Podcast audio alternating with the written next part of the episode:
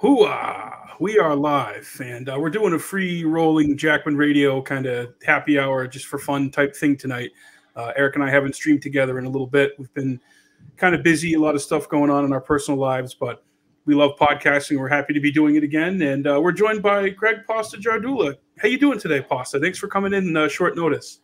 Oh man, thanks for having me on, man. It's uh you guys uh, seem to be doing a lot of workouts. I saw a workout video with somebody who just all sweat dripping down his face. He was Jack, man. yeah, yeah, get get down. Yeah, that was me. I get over to the gym uh, a couple times a week. I have a trainer, and uh, she has a uh, in her basement a totally uh, redone, brand new gym down there. So awesome. I don't have I don't have to deal with a gym full of people, and um, it's really nice. So yeah yeah, trying to do that, man. I mean, when the pandemic hit, I was just on at my computer or on my couch or in my bed, and I'm like, I need to do something about this.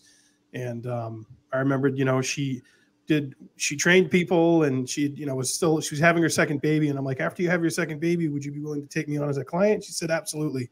So I've been yeah. doing that a year and a half now, and it's been great. It's been good. Nice, brother. It's like a Karate Kid scenario. Daniel-san. Daniel-san. Daniel-san. Daniel-san. Do you watch Cobra Kai at all, Pasta? Do you have you done the deep dive? No, I watched the first season because my friend was on it, but I didn't watch it ever since then. My good friend is Bret Ernst. He plays cousin Louis. Oh, okay. He has a residency every Tuesday and, and Wednesday here in Vegas uh, for his comedy. He's like a top five comedian. Like he's like I mean, I'm not just saying that because he's a good friend of mine from back east, and I love the guy, but um, you know, he's just one of the best comedians out there. He really respected and loved by you know uh, Kurt, by Jimmy. They love this guy. He's a comedian's comedian, and uh, every once in a while I'll go peek at the show, but the show is pretty bad. I mean, I just you know. Oh, it's it's so goofy, but I can't. I can't. I can't. It's fun. It's the nostalgia because I grew up loving the Karate Kid movies. You know, the um, I think by the third one though, Daniel's son was like 29 years old, believe it or not, and now that actor Ralph Macchio is uh, 60. Yeah, dude, Elizabeth Shue. Elizabeth Shue was awesome. And then she was leaving Las Vegas. Woo! So, yeah. Oh, Louis. He's oh he, he's the cousin at the car dealership. Yes, yeah, cousin Louis. Oh, okay, so that's that's your buddy. That's pretty cool. Yeah, he, he, he, does the Goomba persona in the show. Would you say? Oh yeah, uh, yeah. He, yeah. They, they have some fun scenes in the new season with um Chozen, who was the villain in Karate Kid Part Two, and uh, it, it's just cool what they've done with the characters. I mean, it's complete cheese, but I enjoy it for from an entertainment perspective. And wanted to kick off tonight. We just found out the news in the last couple hours. Christine McVie from Fleetwood Mac passed away. Um, I think she was like 79 years old. And I've always kind of been a fan of hers. I always thought she was a little bit of an undercard and a little bit underrated, even within Fleetwood Mac. I don't know. Are you a fan of Fleetwood Mac, Pasta? Yeah, I'm not a crazy over the heels you know music person, but uh, I I like Fleetwood Mac. You know. Yeah, so she was responsible for uh, one of their biggest hits, "Don't Stop," which it's funny how the Democratic Party kind of hijacked that song. You know, you see a bunch of bunch of boomer, you know, uh, uh, neo libs like, go? "Don't stop thinking about dropping bombs." Well, it's oh. tomorrow, oh. but I added I added that. Yeah. Do the do the Brandon Joe Biden version, Mike. Don't stop sniffing your granddaughter's hair um, yesterday's gone. Yesterday's gone. So she did that one. She also did Everywhere and Little Lies, which was uh, two two of my favorite Fleetwood yeah, Mac yeah. songs. Yeah. And at one point in the 80s, she was married in the late 70s to early 80s. She was married to Dennis Wilson, the drummer for the Beach Boys. Okay. And Couldn't she uh, date one somebody in the band, and then that person had a relationship with Stevie Nicks too, or something, or yeah, I mean, I don't know the love triangle that was going on in Fleetwood Mac. Maybe. Yeah. Well, I know the love triangle because I was their attending physician, Pasta, and Christine McVie was married to John McVie, the bass player, to this day, and they came as a package, and so did Lindsey Buckingham and uh, Stevie Nicks. They, uh, yeah, you're looking at uh, two couples, and I, I think Mick Fleetwood had an affair with Stevie Nicks at one point, and they all did a lot of cocaine. So you know, sounds like sounds like Ukraine. It really does. Sp- like speaking Ukraine. of you, speaking of Ukraine and bears and Russia and cocaine, have you seen this trailer for Cocaine Bear that just came out today? It's one of Ray Liotta's last movies. I mean, this is unbelievable stuff, Pasta. No, I did, not, I did not. Just, so this is based on, and this it's fitting that this is a posthumous release for Ray Liotta, and they got him in a ridiculous wig, and he plays like a gangster. who's has a shipment of cocaine flying over uh, over um, you know like the state of Georgia, I think, and the the plane crashes and a bear gets a hold of the cocaine. This is a true story that happened in 1985. And uh, did this this did not happen? This is somebody bullshitting and saying it really did happen. I don't believe it. well, they, they took some liberties. They took a few liberties. Like, are we, the, are we uh, watching the trailer or no? Because now I'm so intrigued. It's like, um, how do I do that? Do I hit present and share? Yeah, present, share, share screen. Then you're going to go to the uh, Chrome, uh, the Chrome tab, and then you just will be able to select on the one of the tabs after the Chrome tab comes up. All right, you guys are going to like. I have, I have to show this. It's a pasta tutorial in real time. Yeah, sorry guys, I'm not the most tech savvy. Bear with me. StreamYard's huh. easy. Just watch, watch, actually go watch a couple tutorials, and you'll learn the whole thing. It's it's pretty damn simple, you know. All right, so we go to uh, share screen. Mm-hmm. Uh, Chrome tab. Info word. I got Chrome opened up. Chrome tab. And then it will give you a choice of which tab. Okay, can you guys see it? Now, oh, yeah. coming. Now you're gonna okay. have to mute your you're gonna have to mute your mic before you press play because otherwise there'll be an echo. So okay, and then you well can here we go, you guys. can open that big in the in the the YouTube screen. Oh, make it big. okay. This is the world premiere trailer of Cocaine Bear starring Ray Liotta.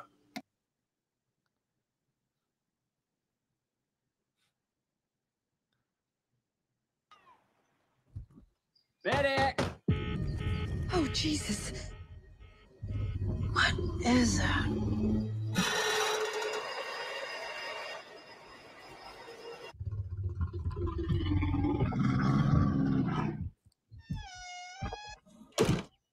Beth, we should go.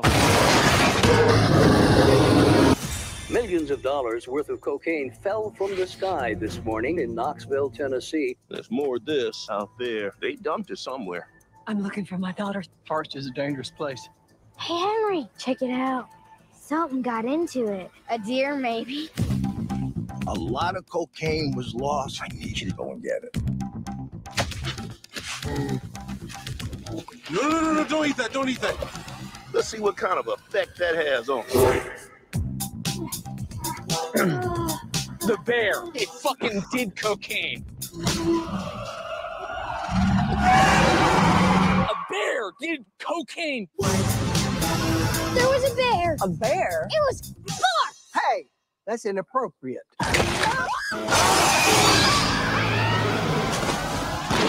You're safe. Bears can't climb trees. Of course I can.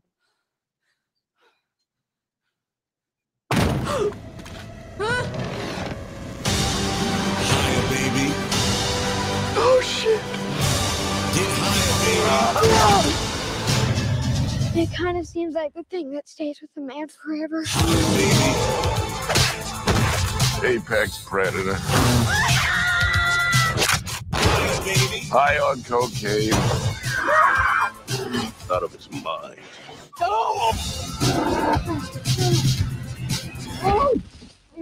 Oh man, you fucked. What the fuck is wrong with that bear? Shoot it, man. Bear, straight up! Get higher, baby. And don't ever come down.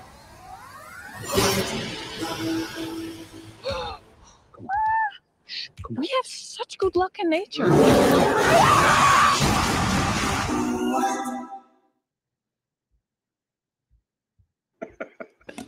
What the There you go, guys. Cocaine Bear. What Dude, Ray? Liotta looks like the cocaine bear. Oh my god. I, think that's something Oh, Poikinen God, would like. guys. Poikinen would enjoy that one. Yeah, he, he'd be into it. He that, that was actually his code name when he smuggled in uh, for the cartel in the eighties. His cocaine bear. Oh, Yeah, I was. They called me cocaine bear. I wonder if they're going to have uh, Barry Seal make a cameo. You know, he's the one who drops the cocaine for the He's cocaine seal. So there was a great tweet that came out of the New Hampshire Libertarian Party. I'm wondering what you guys think about this because, really, to tell you the truth, I have not been sleeping that great for the last couple days because I've been very anxious. The anxiety's been hitting me, and it was after this whole. It seemed like the timing was just crazy. I, if you don't know, I've been trying to get on recently, just trying to push to get on Tucker so I can talk about the Brazilian elections. I feel that an unbiased point of view is needed. And I know people will go dig back to my history, see how I praised Lula back in the days, but understanding what Lula had to do to get what he had to do to get for his people, or whatever the case may be, made me move away from him from supporting him. You know, um, and however, when it comes to elections, you guys know I just want to show up, make sure the election's valid, and bounce. All I care about is national sovereignty. So I feel that there needs to be a, another point of view, uh, an unbiased point of view when it comes to Brazil, because what's going on right now with the Bannon crew, the Alex Jones crew, the uh, This is the no here I'm going to eat your cerebral cortex last. with that with this crew is this whole push, and they're using the same uh, s- same couple journalists to get this kind of like uh, mindset that the Brazilians' elections are being stolen by the Chinese. And I've heard talks when I was at the Clark County Commissioner's office for the certification. I was saying we don't know who's counting our ballots, alluding to the companies being owned by private equity, zombie companies that you don't know who owns the interest in these companies who actually tabulate our, our, our ballots. Well, somebody behind me said it's China. And then you saw Jack Posobiec go nuts this weekend, right? Hmm. And with the whole China this, we need to take down the CCP. And we hmm. hear this rhetoric. And, and for me, I just get flashbacks of Iraq and I get scared of getting duped into Iraq. And now it seems like officially that China has become to the GOP what Russia is to the DNC. Their boogeyman. No accountability for our actions. And I'm not going to be goaded into a war with China. And somebody from the Libertarian Party for their Twitter put down, he goes, It's terrible what China is doing with their lockdowns, using uh, you know the, the COVID to get in, in thrust authoritarian measures. Meanwhile, in the United States, we don't have any of that, like or something being very sarcastic, you know. Yeah. And it was like, and, and, and everybody was like, What are you kidding me? You know what I'm saying? But I'm just curious about what your thoughts are about right now about, and we know some of these people, some of these people are our friends who are really blaming China and acting like China's actually pulling the strings. Well, I just saw for the first time, I think in 15 or 20 years, maybe even 10 years, we have we're opening up a base that we had previously closed down um, off, you know, near near China. So that, like, to what your your point, um, it seems like there is a large uh, faction, you know, especially of our military and government that want to engage in something uh, something hot with China, and all the rhetoric and all the media and the news pushes us towards that too.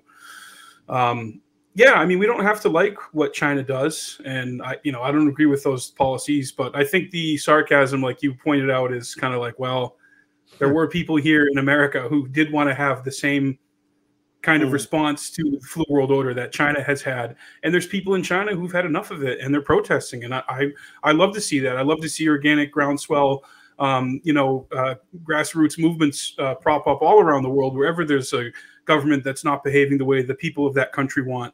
Um, that doesn't mean that we go over there with the barrel of a gun or through sanctions or what other means and tell them how to run their lives and what to do. So I'm with you, man. I think the China posturing is totally the, the Republican neocon response to how the DNC and you know neolibs have been talking about Russia for the last six years. Yeah, Yeah, they're- they're they're breathing life back into the dead horse of like Red Dawn and Red Scare, and Yeah. also on the same token, you guys probably would have this in the back of your mind too. Um, our intelligence agencies and the people who fuck around all over the world, they won't pass up an opportunity to exploit this. Yeah. What's happening now, eh, whether it's completely a natural pushback against the government in China, or it's an amalgamation of pushback, but then also foreign entities. We- Yeah. We, can't we can't all sit here and say there are not foreign entities over there. I wouldn't maybe manipulating the situation. They're definitely taking advantage of it for their own ends.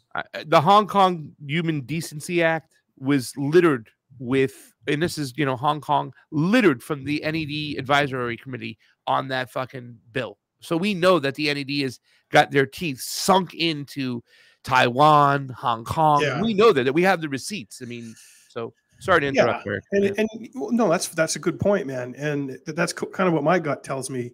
Because any, anything that we see spring up around the world like this, whether it was the um, Arab Spring protests, the Hong Kong stuff, anywhere, Iran, you know, horrible shit. This is not denying the horrible shit that happens in these countries.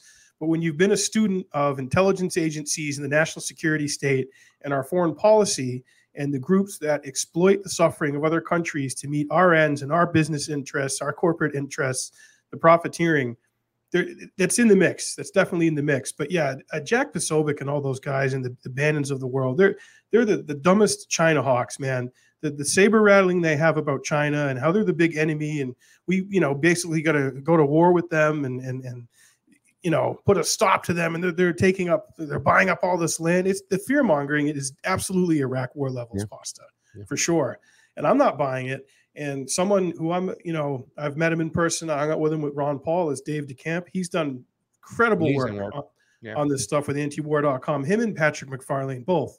So I read a lot of what they write about this because those are guys that I trust on this issue. So anyone who prescribes to Jack Posobiec and like Mike Cernovich and those China Hawk, uh, you know basically uh, Robbie Martin has all their number. He does a lot of great work exposing who all those people are and you know the, the kind of think tanks that influence their thinking and what they do and the stuff they put out. Uh, you know, give Dave DeCamp a look and, and Patrick McFarlane and Scott Horton and antiwar.com. Yeah, yeah, they do great work. In, in my opinion, those are the people we should be listening to and and you know, read everything, look at everything that you can. But uh, you know, let's not fall for it. Certainly the three of us are not going to fall for it. we had, we had Cynthia Chung on today as Matt Ehret's wife and wrote an amazing book just came out and stuff and their perspective on what's going on in China. And they got the, you know, they really understand what's going on. And you know, once again, I'm not listen, you want to have an opinion, have an opinion, but these Republicans, they're starting to move into a position. I don't want to say all Republicans, but these particular, the American First ones, the ones that are on TV, the ones that have big followings like the Jacks and Steve, they're starting to move into shit lib uh, ter- ter- territory where they have to pull off these mental gymnastics and then also stay in their own echo chamber.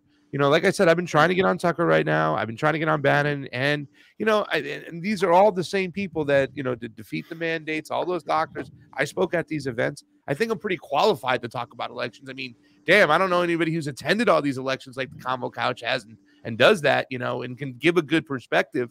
But now they're going to a point where they're staying in their own echo chamber and they're ignoring people and other advices, and and and they're gonna have to do so much mental gymnastics just to try to bullshit their propagated position because they don't have the receipts. They have speculation, speculation, and more speculation.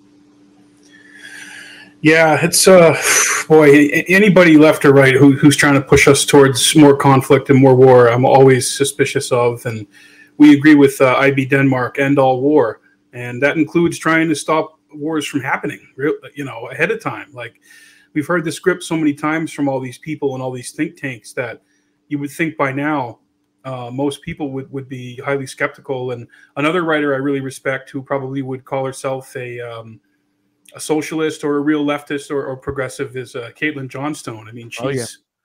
Yeah. she's done some amazing work on this, and I, I would recommend anyone check out her stuff. Um, she has no, no paywalls for any of her work, and you know you can support her and stuff. But she really delivers it in a way that's uh, kind of cuts through all the noise.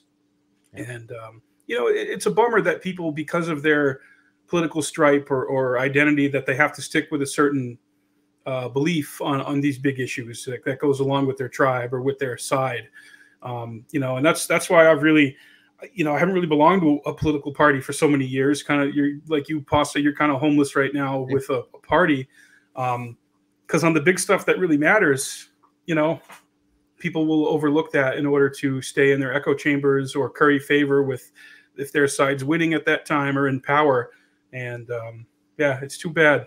So It that is. kind of the arrogance and hubris is, is going to is going to get America in trouble and further further down the hole. I think. Uh, So- do, you, do you guys mind? I know I got to get out of here soon. Um, but would you guys mind? I in the pri- our private chat here, I shared my tweet. Uh, something I hope you guys would be interested in. Take a look at it. Um, a couple weeks ago, we did our first uh, kind of libertarian, anti-imperialist left panel, right? Of like uh, finding out if there's this compromise and this is my words. This is nobody else's words. I call it the great compromise. You know, I'm trying to make it a little kind of you know snappy and catchy. Uh, but is there a compromise for uh, you know libertarians, the these these Ron Paul style libertarians uh, that we're seeing coming out of the Mises Caucus, like the Dave Smiths, um, Scott Hortons, and whatnot? Um, so we're going to bring it back again. We're going to run it back. So next Tuesday on the Convo Couch at twelve thirty, uh, Clint uh, Clint Russell from Liberty Lockdown, um, Dave Smith, and Jimmy Dore and I will go to second round of this uh, to see if there's any type of uh, compromise that we can talk about. And I'm telling you, I'm really excited about this right now after experiencing this whole weekend of this China shit, where people were just playing video after video, meme after meme. Look what China's doing to their own people. We have to take down the CCP. Oh, China's stealing the election in Brazil. You know, um, there's a lady in Maricopa who went to speak up, you know, at the at the city council. And she was mentioning some decent stuff, but then she immediately went to South America. We're losing all of Latin America to these machines. Like it's like they they're looking for this blame the communist again. Mhm. You know, communism underneath the table. He's gonna come out and get us all if we don't, you know.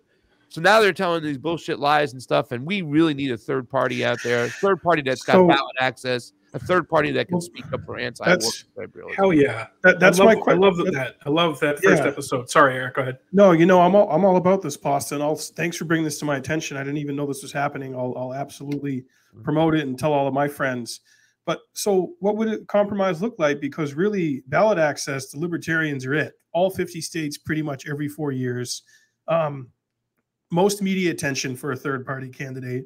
Um, so, are you thinking a Jimmy Dore faction of people would come over and agree to vote libertarian in 24 or we would fundraise together i mean or you just want to spitball ideas Spit, spitball ideas. I know that for the first time ever, I did vote for my first conservative ever. That was Jim Marchant, and I voted for him because he is an election reformist, not because he was a MAGA guy, not just go against the grain. It's that he gave us brass tacks. He gave us exactly certain reforms that I think were necessary as a Secretary of State. Other than that, I voted Libertarian down the ballot. You know what I'm saying for the first time ever. And I'm not saying that I'm going to just go vote for any Libertarian. But I, I think we need more voices out there. We need some anti-imperialist voices out there, and that's the anti-imperialist left we came from. This was the Tulsi wing, where we were all out there. You know, where we yeah we looked at elections, we looked at a civil liberties, we looked at foreign policy on a higher standard than the Bernie Sanders progressives, who were caught up in the cultural wars and looking at more domestic stuff, didn't have any knowledge or nuance when it came to foreign policy. So we're just spitballing ideas over here, right? Okay. Is, is this a compromise? That can can we can we get a compromise? Can we get some populist candidates to get out there? Can we get on the debate stage? I might not agree with the economics of libertarians, and that's what Jimmy doesn't. I'm, I'm assuming when it comes to Medicare for all. I don't like the ideological handcuffs that libertarians have, where they'll say we're going to remove the worst entity, which is the the government, but eh, and all the hazards and all the red tape. But we Yeah. want to see some form of being proactive. You know what I'm saying? We want to see some creation of a new healthcare that the government doesn't just tell you what to do. You know what I'm saying? You know, um, there's questions here. I, don't- I don't, I don't, I don't, I don't know. I don't No, see it yet. well, but certainly i think this is this is a great idea and this is we need more of this to happen um, i just had sabrina salvati on my show from boston. Nice. she's aw- she's awesome dude. And i had her on the show very much in, in that spirit. And then i want to talk to someone who i don't agree with 100% and and have we have some things in common and some things that we don't have in common. Um, but i think this is great and i think big picture foreign policy drug war you know really uh, highlight the stuff that we agree on and we can hash Yeah. out the stuff we disagree on for the sake of having a formidable third voice Absolutely, absolutely, guys. I got to get out of here. Thank you so much, Jackman Brothers. I hope you guys will return to our morning show soon or the Convo Couch. I, I, I want, I want to see the wigs. Absolutely, and, and tell Metzger we're, I'm ready to shave this if he wants Alex Jones. If he really wants it, pasta, I'll bring it to him. I'll wear the wig. I'll wear other stuff on my OnlyFans Infowars.com, Save Infowars slash Cindy Hook. I'll do that if they want it. If you want it, Boston. If your And he's, fans he, want it. he's on he's on tour for a little bit. When he comes back, we'll get on his ass. So and and pasta can you can you uh, kim iversen man she was going to come on my show and I, ha- I haven't heard back from her so if you talk to her at all tell, tell kim And, we're, and we'll try and get you on Tucker. Pasta's like Pasta's like santa claus to us we have all these wishes for santa um, but yeah well, listen, talk- you know, I, I love I love when my Yeah. friends work together, and I love when Yeah, I see it. my friends on other shows. And I'm absolutely, I love I'm you gonna- guys. And uh, youtube Love Pasta, you and too, I'll- Pasta. I'll get your ass this out and- to Vegas. Get it, get in the van, and you know, get out to Vegas, brother. All right, we'll be in All right. touch. That's Pasta Jardula, everybody from the Convo Couch. Thanks, Love you guys. And AM All right, Wake too, Up. man. And AM Wake AM Up Wake with us uh, Tomorrow Quakin. we're gonna have Vanessa Beeley on the show in the morning. We're also going to have uh, Jeremy Kuzmarov uh, talk about what's going on with the Oath Keepers and these infiltrated feds that are all in these groups Psyops here, psyops there. They're glowing. I'm glowing. Oh my god, I'm not just There. pregnant. I'm glowing. I'm glowing. They're turning the frogs gay and the universe gay. I'm out of here. All right, see you, Pasta. Pasta Jardula, everybody, man. Oh, that's That great. guy's freaking hilarious, man. He's he's a good man, you know, and, and and I think he shares our ethos and that he likes to talk to people who have influence that he maybe doesn't agree with totally, or even on a, a bunch of stuff. But man, you can find common ground with people. The powers that be in the media want us to think if we don't agree on one or two issues, then we can't even talk to each other. Therefore, we don't agree on other stuff, and I think that's BS. You know, Yeah. I know it's BS. No, I'm with you, man. This is this is a great panel, man. Jimmy Dore, Dave Smith, Pasta, and uh, Clint from Liberty Lockdown. Yeah, These are all. Uh, we've had Pasta on. We did Four Horsemen with Dave Smith, and then we did Four Horsemen with Clint, and he's been on Jackman Radio. And Yeah, man. Four All Horsemen did awesome his show. Yeah, these are all great guys, and um, there's a lot of fusion there. So, yeah, uh, that that's interesting. It's an interesting thing. So to me, that would maybe they're looking here to steer the People's Party. Have you heard of that? That's the party that Jimmy Dore is like a big part of, and Yeah, I mean, I've seen Jimmy Dore and um, Dave Smith, excuse me, appear together on a few different podcasts, and they get they get along, and I think they they respect each other, and you know they're at least buddies on some level. So, yeah, you know, Jimmy said, "Oh, I'm you know, I'm not going to get Dave to budge on healthcare," and um, there's going to be big disagreements, but I mean, I think they're two genuine people, and they they care about this country, they care about people, and they're and they're not just in it for money and uh, God, you'd have a couple comedians who, who would be better, more knowledgeable, and, and even more entertaining than any of the clowns we got up there now. Really, well, Trump can compete on entertainment wise. Yeah. But man, I, I really, I don't know, man. I really think this uh, uh, dinner with Andre thing at Mar-a-Lago kind of, boy, that that didn't do him any favors, man. That, that was I don't know a was, lot was that about a Milo Fuentes. false flag? I've never heard of Nick Fuentes. I don't know him. He could come in here right now being walked on a collar with a bunch of incels coming from Catholic Church, and I wouldn't know who he is.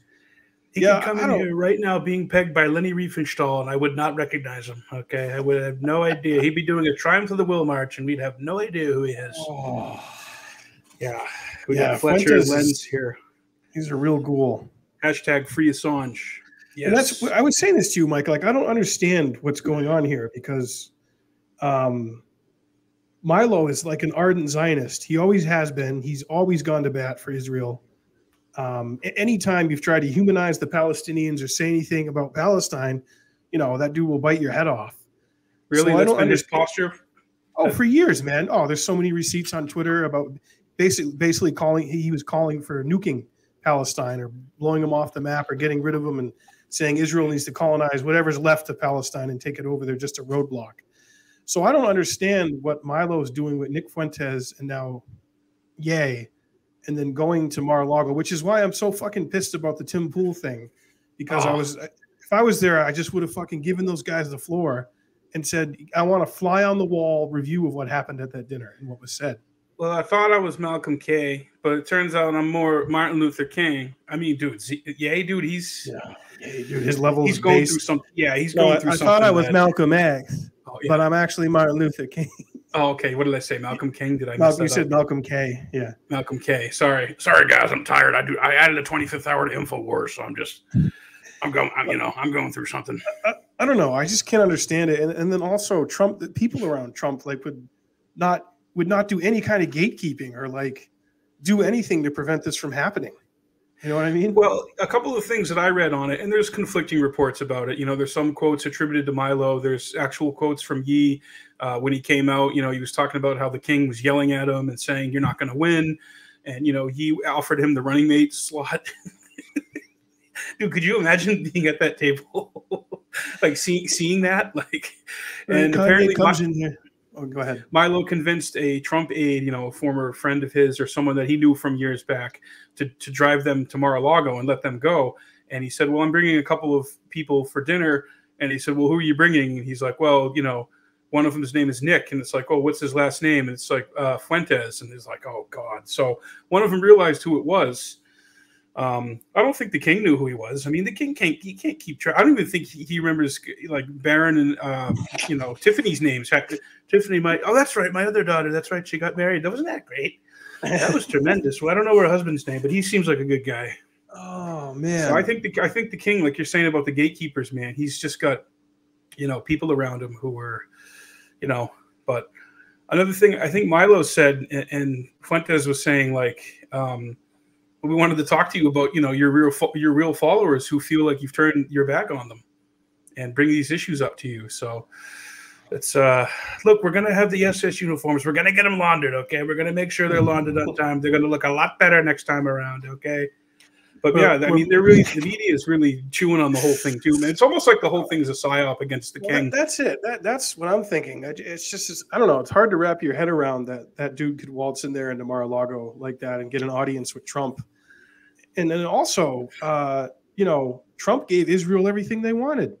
Right. He was he was right by Bibi's side until the election when Bibi called Biden and congratulated him, and that's when fucking, you know, I know he talked about it for a book subsequently, but he was like, I couldn't believe that he called him and congratulated him when the thing was stolen. Okay, we, everyone knows it was rigged, and I gave Bibi everything, full swallow blowjobs. We moved the embassy. All right, gallons and gallons of Palestinian children's blood. It was unbelievable. Okay, but he still Yeah. did, he still did that. I did everything that Daddy Sheldon Adelson wanted. Okay, everything. So Uh, I don't know, man. I, you can argue Trump has like been one of the most Zionist presidents we've ever had, or at least adjacent or, or pro pro Israel. Well, Miriam Sheldon's uh, uh, beloved widow has said she's not going to give any money this time around. She's going to wait. So the, To the Cruz was to there anybody? groveling to anybody. So Oh, she might be waiting for the emergence of uh, Gitmo DeSantis to kind of Yeah, rise up and bring some lex- yeah, bring some uh, laxatives to, uh, or no, some um, uh, oh, ensure. Insure. Oh Yeah. God. Oh yeah. Did you watch if anybody, if anybody wants to get a real kind of behind the scenes on DeSantis and what he was doing at Guantanamo Bay, um, Media Roots and uh, Mike Prysner uh, and Empire Files. I, it's under Empire Files. This one, right? Uh, yeah, I could double. Let me double check. So Mike Prysner, you know, along with that, with his uh, partner Abby Martin, um, they produced a whole thing about DeSantis's time as a uh, lawyer or legal counsel at Guantanamo, and he was supposedly the guy who's um, telling the uh, um, you know detainees that I'm there to make sure you guys are comfortable and treated well. And according to some reports and interviews from some of the detainees who were let go and, and ultimately not charged with anything, um, you know, not given a trial. Uh, DeSantis was there when they were during some of the worst times and the worst hunger strikes that was going on at Guantanamo, which Barack Obama, of course, closed um, in January of 2009. Uh, oh shit, that's right, he didn't.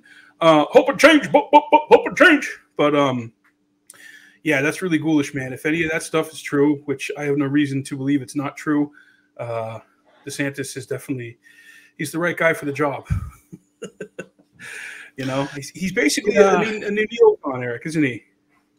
Well, he's a he was a George W. Bush uh, lackey acolyte Yeah. in a, for the for JAG. Um, I always fucking forget what JAG stands for. Let me. Uh, we're a judge advocate general, right? So the JAG is uh, Na- he was in the Navy and he was down there playing, you know, wearing the, the nice white uniform with the hat. Yeah, remember the show uh, with that, that that dude there who looked like a butt? I forget his name. He was in square the show. butt face. Yeah, Kyle Gitmo DeSanctimonious. Yeah, Kyle Beethoven. What a great guy. yeah. And can we congratulate Kyle on the recent wedding? It was a beautiful wedding and uh, double ring ceremony with uh, Melania. Very nice stuff. Well, if you nice stuff. actually you want to pull up William Wallace's comment there about Syria in the chat. Escalating the Syrian wars is what Israel wanted most, and Trump tried to end it.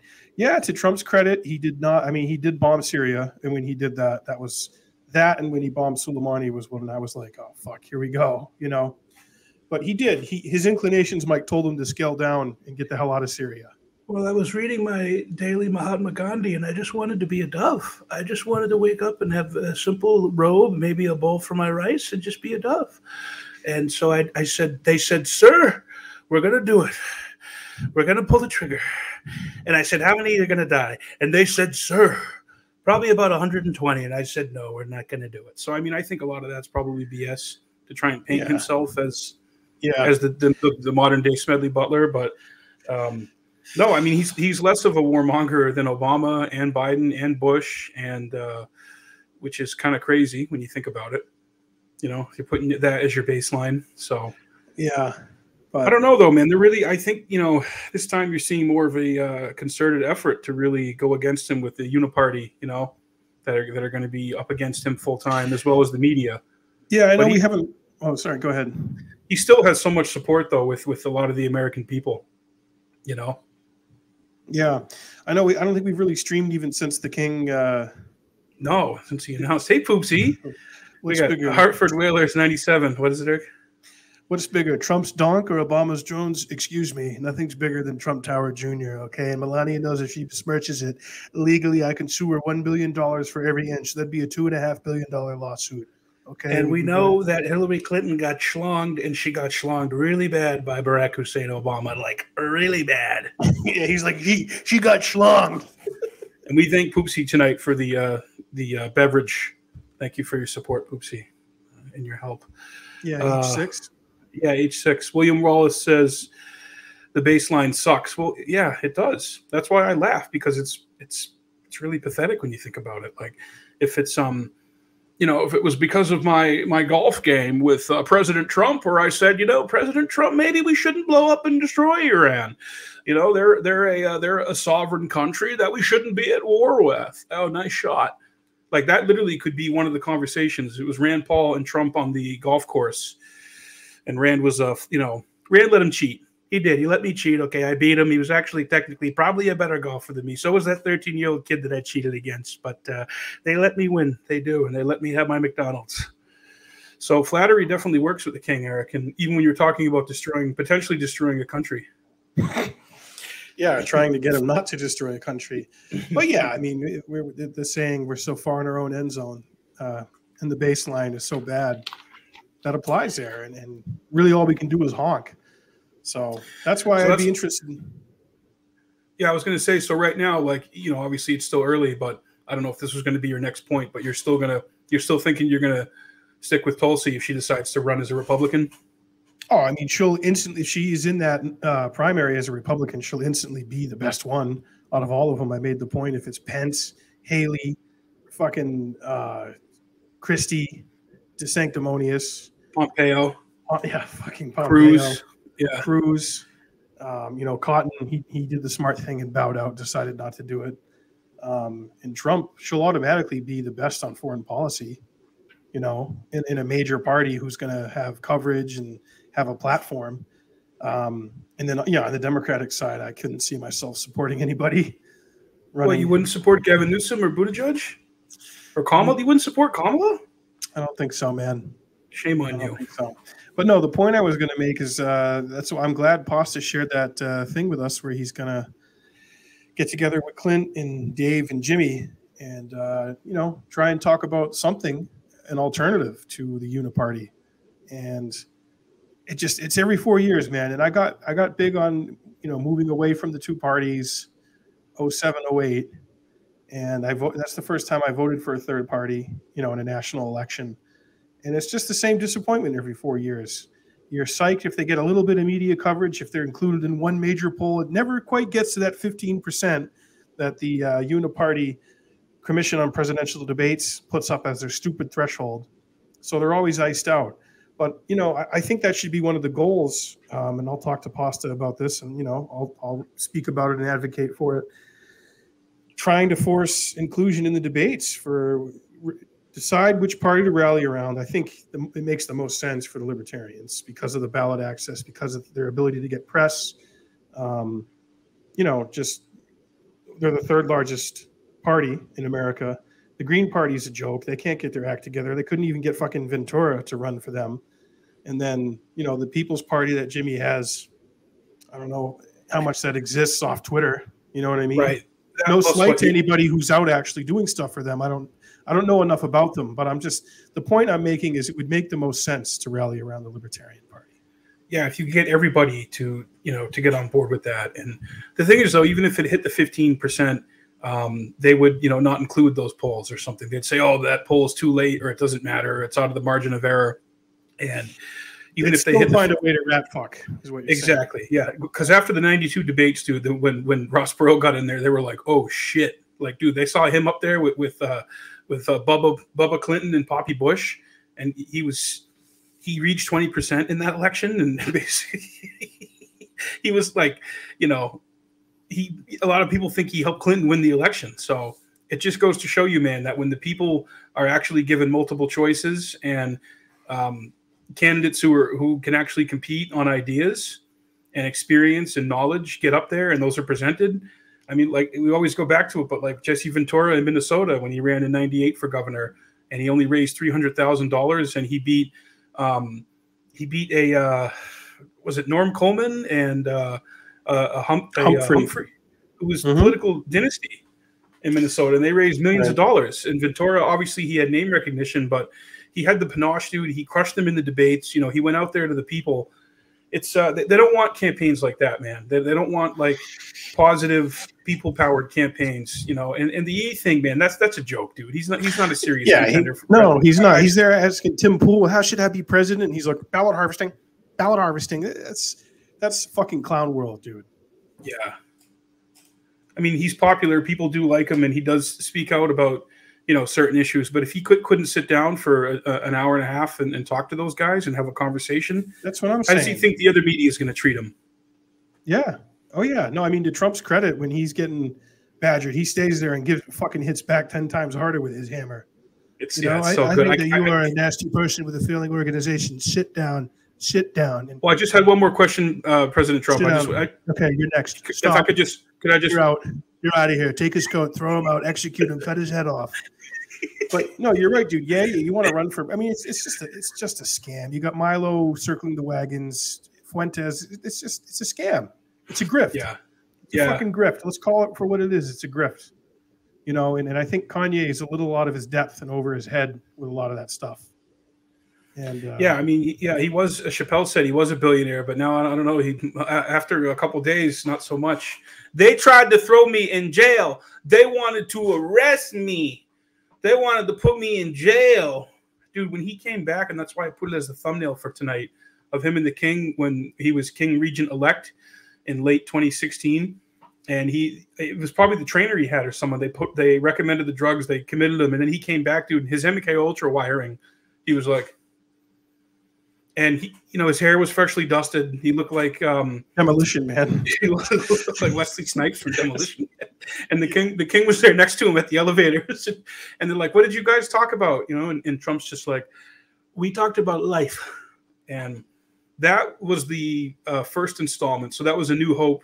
The 2018 White House was Empire Strikes Back, and then the dinner with Fuentes and Milo's Return of the Jedi. That's the trilogy. that's the trilogy, dude, of, of the the Trump. Kanye saga. And you know they'll have a prequel. It's going to be People Under the Stairs. Oh, it's, You know. it's just it's just weird, man. It, it's it is it's psyops. It's psyoping, and um, dude, Ky, the, the Kyrie Irving's Hebrew Israelite gang that he had outside the Brooklyn arena there in New York City. Mike, can we talk about that for a minute? Who was the commentator? The other dude who was like, "Where are his people? Like, where are they?" And then, dude, they cut to the clip of Like a thousand of these dudes marching in Wait, formation. We? Like, actually, yeah. Can you call it up? Yeah, you talk about It's- it, and I'll. I'll Well, uh, yeah, it was. Um, I don't know how many. It looked like a thousand dudes marching, like in perfect symmetry. Very, very disciplined, Mike. Very uh, orderly, but also kind of intimidating. Like there was, there was a oh, real. totally scary and intimidating. Yeah. Fuck. And not. I don't think one. I could be wrong about this. I don't think one like major uh, news outlet pick this up. No. Now, if, if you had like ten Proud Boys marching like this, Yeah. every fucking media outlet would pick it up and call it a riot, and it's January 6th all over again. And God. I don't know, man. It's, it's it's like the Matrix. The Matrix is fucking cracking, dude.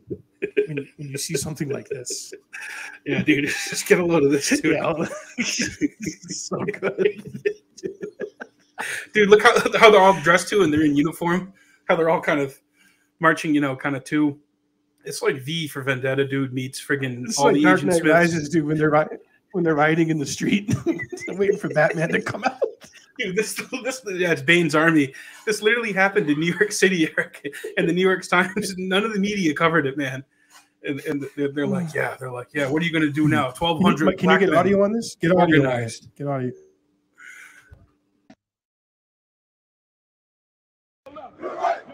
Your mother, your uncle, your auntie, your cousin, your brother, your sister was there when you left. That's the reason you. Yeah, no. You had the very hate group that the white media accused Kyrie Irving of promoting right outside. That's from Mother of All. Uh, hold on.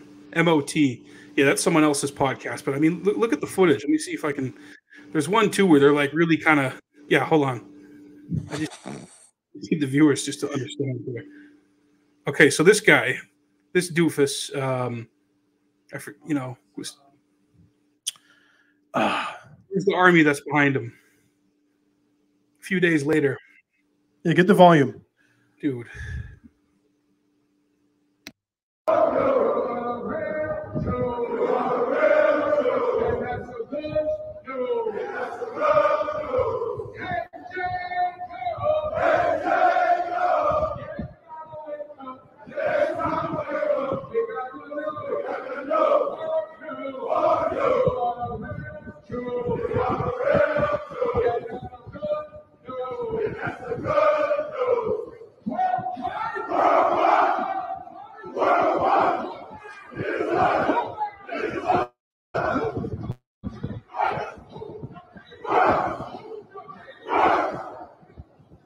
Talk about ask and ye shall receive. So there you go, man. That's that's the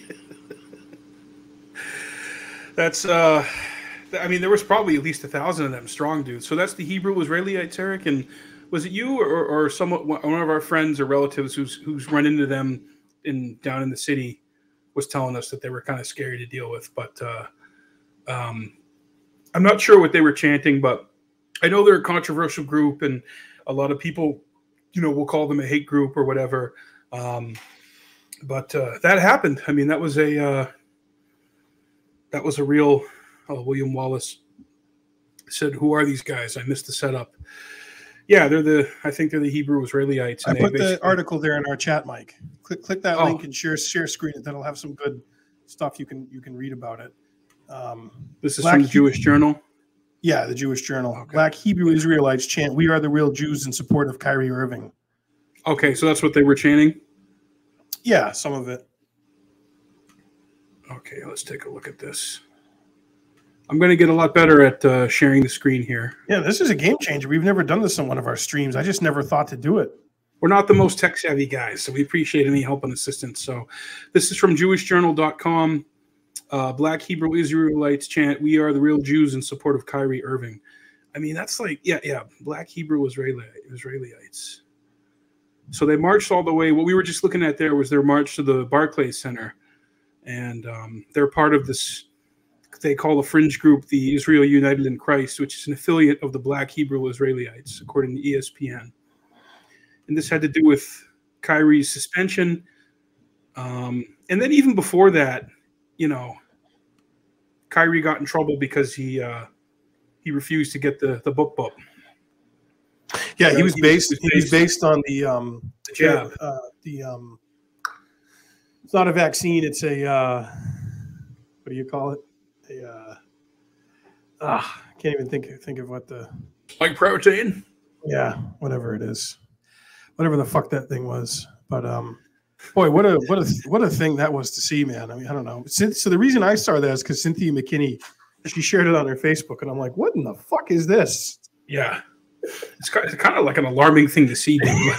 it's like, dude, what is going on in our country right now, man? Like, I just feel like so much of it's like distraction and, and wanting to get everybody to fight with each other over a lot of bullshit while they continue to steal the wealth out of our pockets. Well, that I think that really if people want really scary videos, they should go fucking record the prices at grocery stores and how much shit how food costs and the price of how much everything is. And Ron Paul's like in the inflation and, and the warmongering and the Well, I, what, what I what I don't want to see, and I'm certainly maybe Dr. Levine is or is not in favor of this, is what's going on with uh, Balenciaga.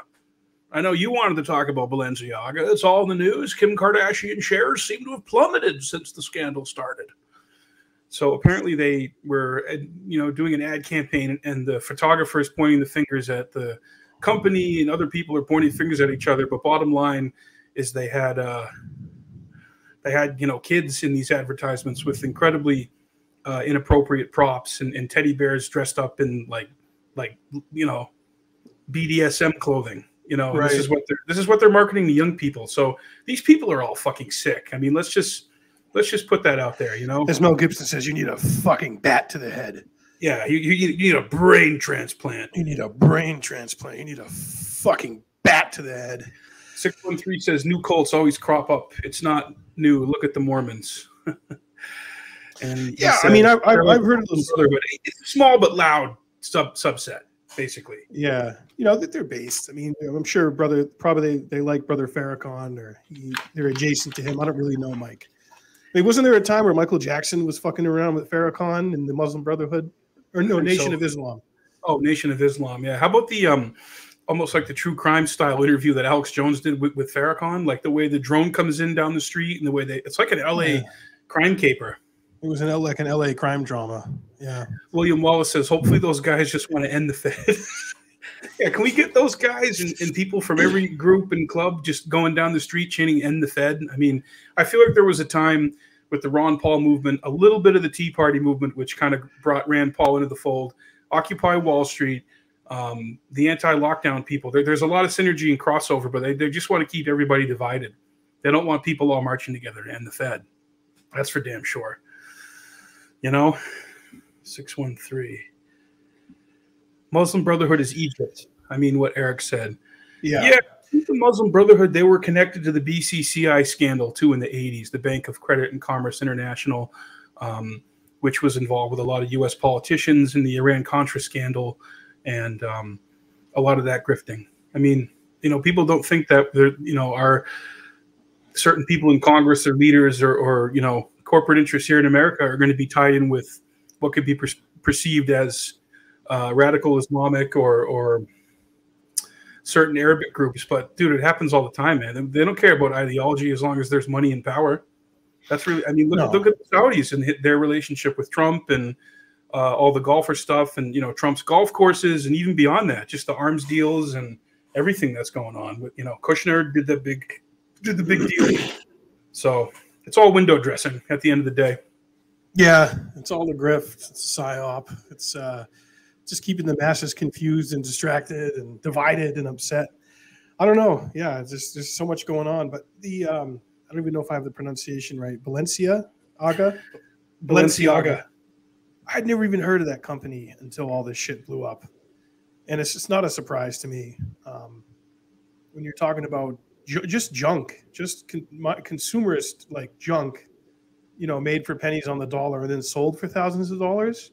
Yeah, it's gross. Like fuck you, you know. I'm I'm pretty detached from things and consumerism and shopping and clothing and all that bullshit. But this just shows you um, that a lot of the people in this world are disgusting and ho- not they're horrible people.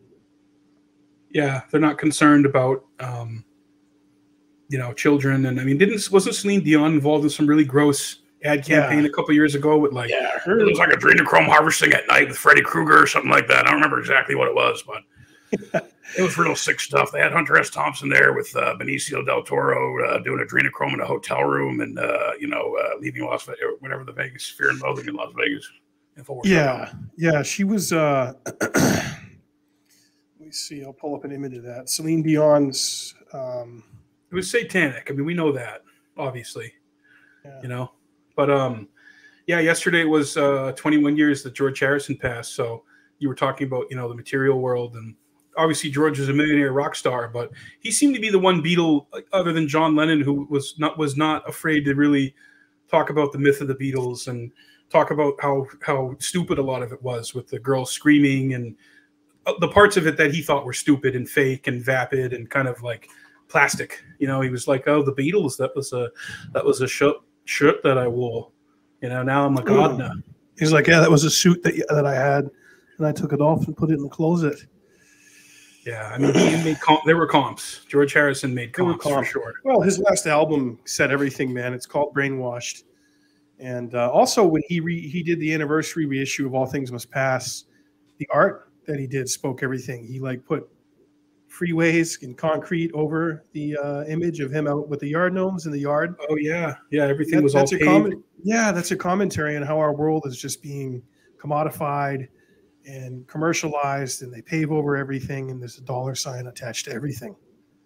Yeah. So I mean, you know, a lot of the George, George's solo stuff is really phenomenal too, man. I mean, I think it's been argued, and there's a case to be made that "All Things Must Pass" is the greatest solo Beatles album.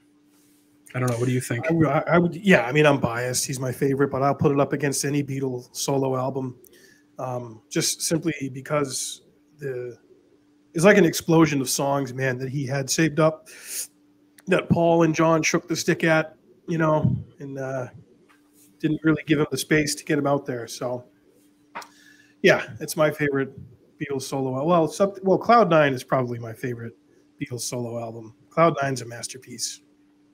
Yeah, another George Harrison one that uh, I think it was the last studio album that he released in his lifetime. Yep, because Um, Brainwashed. '87. Yep, and he was already working on some songs that were on Brainwashed on Cloud Nine. So yeah, it's hard to believe that Harrison's been gone 21 years. Um, but Yeah, you know, Devil's he Radio. it- yeah, he The made- lyrics to Devil's Radio are great.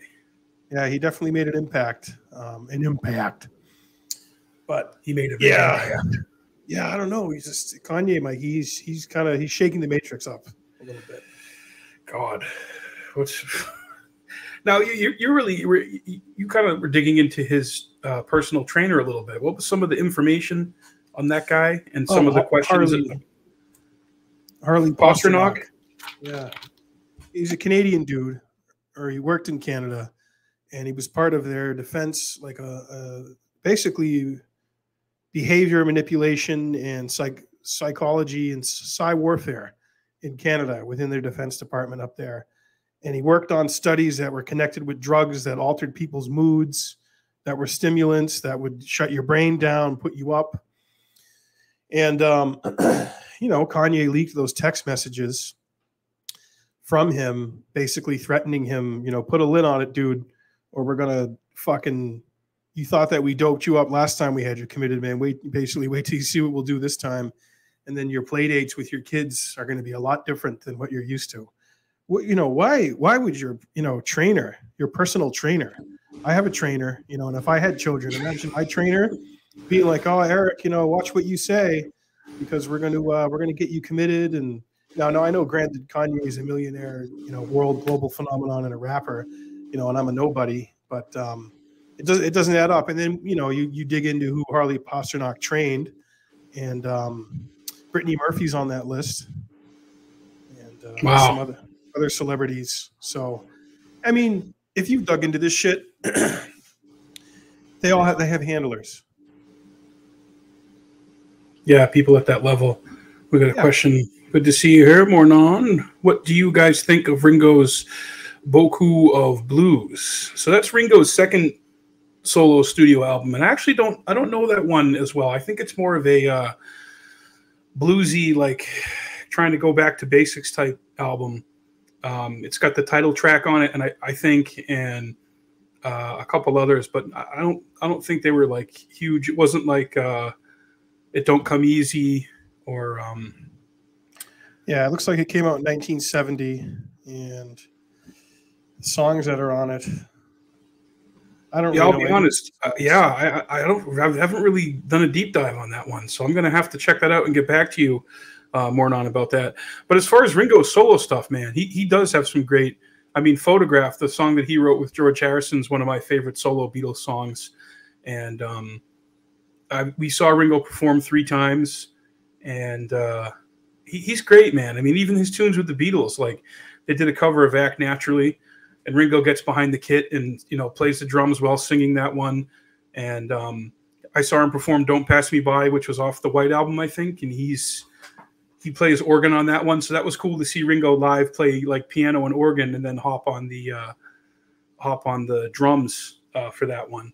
And then he did a tribute for George after speaking to George Harrison after he died. He has a really great song with Eric Clapton off of his 2003 Ringorama album called "Never Without You." Which I highly recommend. It's a very beautiful uh, Beatle-esque tune. So, yeah, thanks for that uh, that question. IB Denmark giving lots of love tonight. Eric, you are a king. It's nice. In my own mind, I'm the king of Manhattan, king of the world. Of Mar-a-Lago. Of Mar-a-Lago. All the boys, though. We will. Yeah, I will definitely check that out. Thank you for that. You know, um, as big as you know, Beatles fan as I am, I don't. I still don't know. Don't know everything. We're all, we're always willing to learn. The mark of somebody who, who is who's on a intellectual and educational journey admits that he doesn't know everything, and he's willing to learn. The one study. thing I, the one thing I do know is that I know nothing. Yeah. So he gets kind of Yeah. philosophical hooey on you. William Wallace marketing idea, adrenochrome ketchup. Wow, I like that. I think Nancy Pelosi's got stock in that one. She made a hundred million dollars off that. Oh, Ketchup. So, what, what have you watched lately for media? We'll kind of wrap up here with a little media review. We like to, jeez, you know, sometimes unplug our mind. And I watched, um, it was like I think it was a Swedish series uh, called uh, 1899. It's kind of like a steampunk uh, horror psychological sci-fi that takes place on a boat, and it's eight episodes. And it was, it was well, it was dubbed. It was well acted. I thought the characters were good, but honestly, it was just it was too drawn out. It was good, but I kind of fell asleep and lost interest. I stuck it out till the end. Um, if you like sci-fi, well-made sci-fi, it's the same people who made that series Dark on Netflix, which was really popular. Um, and uh, the characters are compelling, but it got a little slow at times. So if you don't mind the slow burn, it's pretty cool. Uh, a couple of the episodes, you're still thinking to yourself, "What the hell is going on?" And more gets revealed gradually, and there's some pretty cool twists.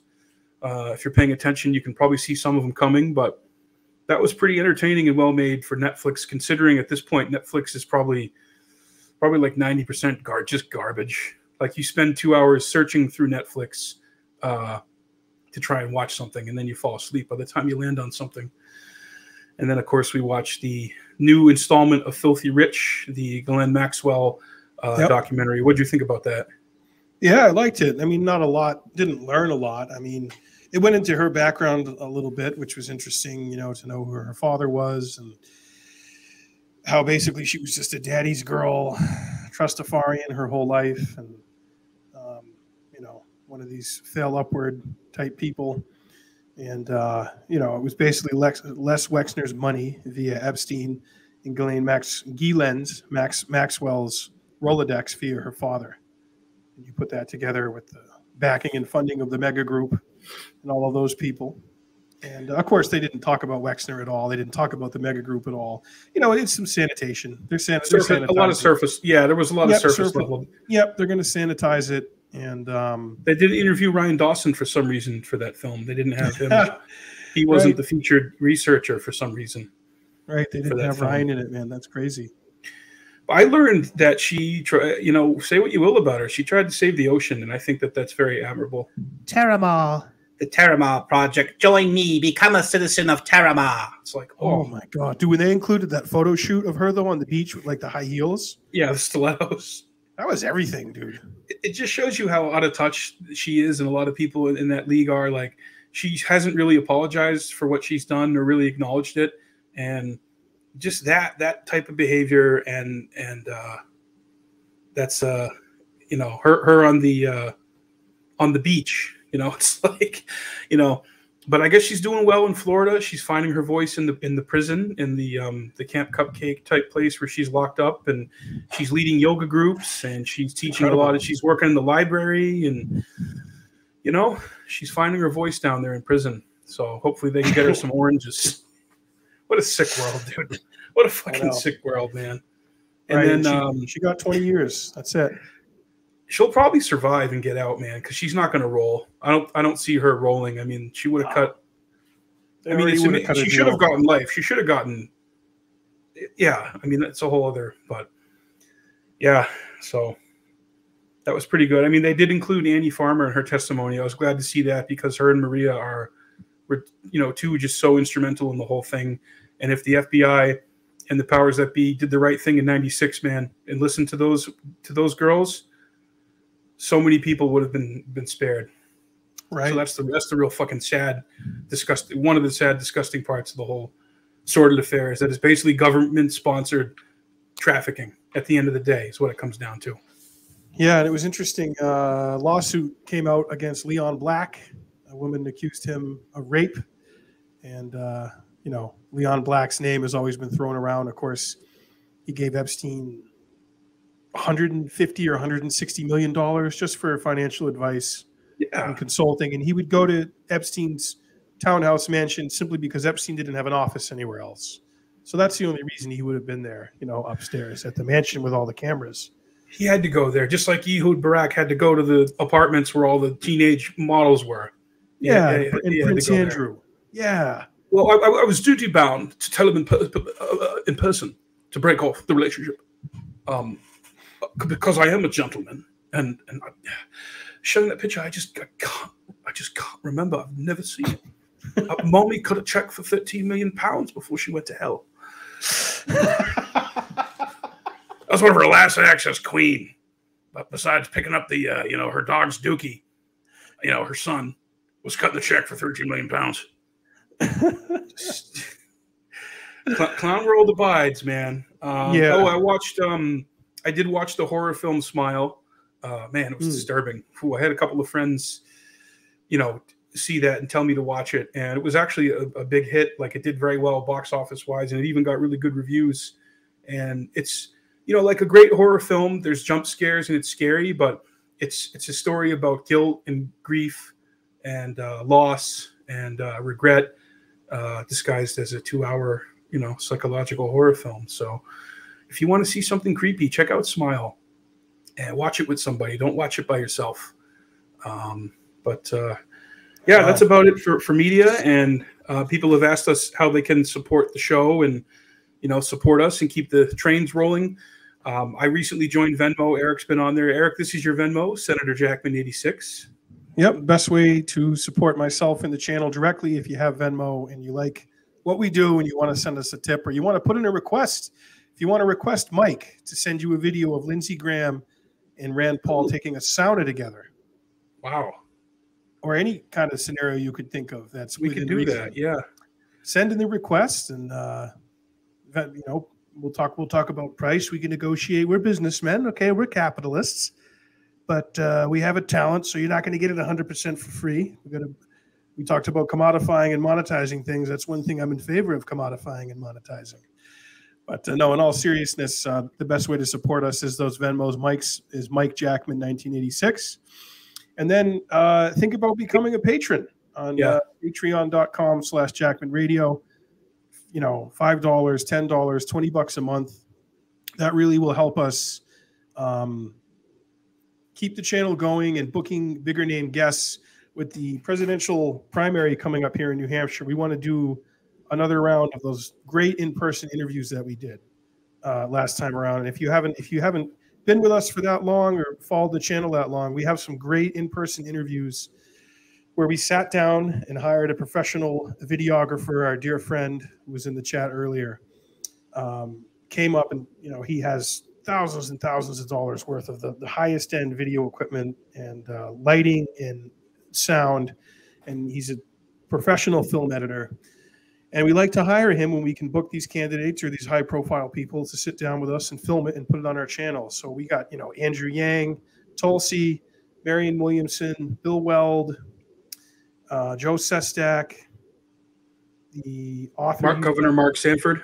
Mark Sanford. We didn't Weld. ask about the trip to Argentina. Yeah, Bill Weld and um, Stephen Kinzer. We did what did we do? Seven of those? We did like seven, yeah, seven of those, and those those were pretty much all out of pocket. So, and if you want to become a sponsor of an entire episode and feel like you want to contribute more, we can put you in as a producer or whatever. I mean, we're, Right. we're creative, creative and flexible. And yeah, and Um, if you have an idea or something you want Mike and I to dig into or cover or, or look, and you want to partner with us or interested, um, you know, let us know, and let me uh, let me put put the email address in here to connect with us. But for our audio listeners, that is patreon.com slash Jackman Radio. And uh, my Venmo is Mike Jackman 1986. And Eric's is Senator Jackman 86. And, um, you know, we appreciate your support. We do have around 30 um, patrons, and it's, you know, it's helped, like I've said, it's helped us purchase these mics, you know, just keep things running every month. Um, you know, even, even thinking about the internet bill, right? I mean, that's, you know, there's, there's costs for everything. So Yeah. we love doing this and we, you know, um, yeah, it's, uh, I don't have a problem asking for people to become patrons. I think we provide, uh, we have a great resume and a great product and um, a history of really great research and interviews. And, you know, if we ever get something wrong or make a mistake, you know, I, I, I do my best to, in due diligence to correct myself or put out really solid information. And I really do take pride in that because um, I've spent uh, many years of my life digging into a lot of this stuff. And I think it matters. And I think the way it's presented matters. And I think it's, it's important to be, as accurate and timely as possible with it. You know, we are jokesters, Eric, aren't we? But um, the information's, you know, I think it's got to be good, man. I think that's what why people people like it and they want to hear about it, man. You know, obviously you want to hear about pop culture nonsense every now and again, and we touch on Sure. that. But Yeah. you know, people want to hear the they want to hear you know the real stuff too. So um, I just did three episodes about the Kennedy assassination this month, uh, which I really enjoyed doing. I had Max Good, who made the um, Ruth Paine documentary, uh, Mrs. Paine and the Assa- or it's either called the Assassination and Mrs. Paine or Mrs. Paine and the Assassination. I can never remember, uh, but that is available if you want to watch that. Uh, so I had the filmmaker Max Good on for a great chat, and he actually did a screening at the Alamo Draft House in D.C. with um, Max Blumenthal uh, the, uh, for the 59th anniversary. So that was really cool. And then I had Joseph McBride on, um, who spent you know decades of his life researching the J.D. Tippit killing, uh, which was the police officer that they originally arrested Oswald, well charged Oswald with uh, killing that police officer, which you know, there's tons of evidence to suggest that it was not Oswald, just like it wasn't Oswald who shot Kennedy. And then I had on Oliver Stone's son, uh, Mr. Sean Stone, a friend of the podcast. Uh, had a lot of fun talking with him about the legacy of the film JFK. So I want we want to continue to do more JFK themed episodes because it is a very dense area. Um, it's something I've always enjoyed researching and looking at and talking about. And of course, 9/11. Our 9/11 episodes are always very popular.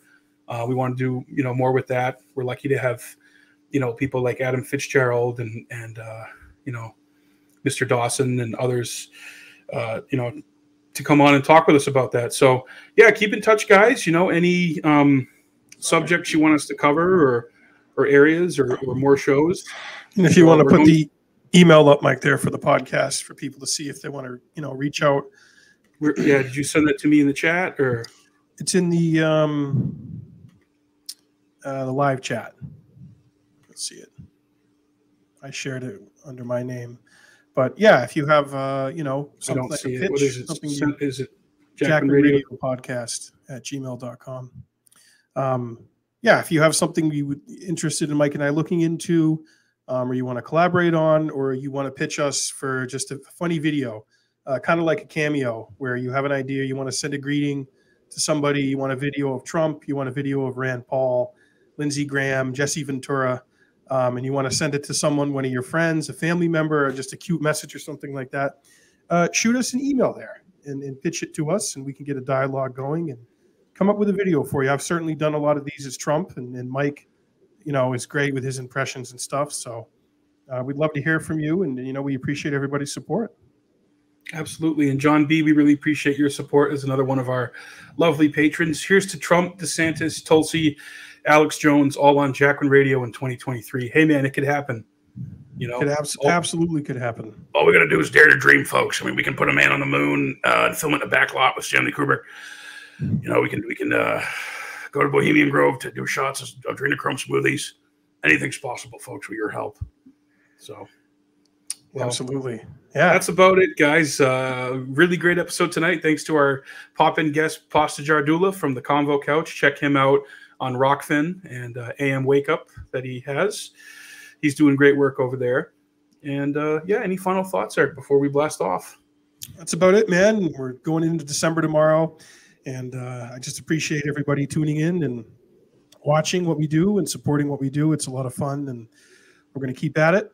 And lots of cool things coming up, and we'll always be working on booking interesting guests to have uh, fascinating conversations that you won't see anywhere else. So appreciate you Please like, in. like, share, and subscribe all of our stuff. I got to remember to say that more. Yeah, I got to remember to do that.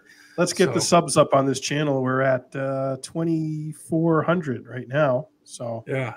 it's it's been growing. and, You know, it's a steady uptick, but we're uh, we're going to keep at it. So thanks everyone for tuning in and follow me on all social medias And I hope you have a great rest of your evening.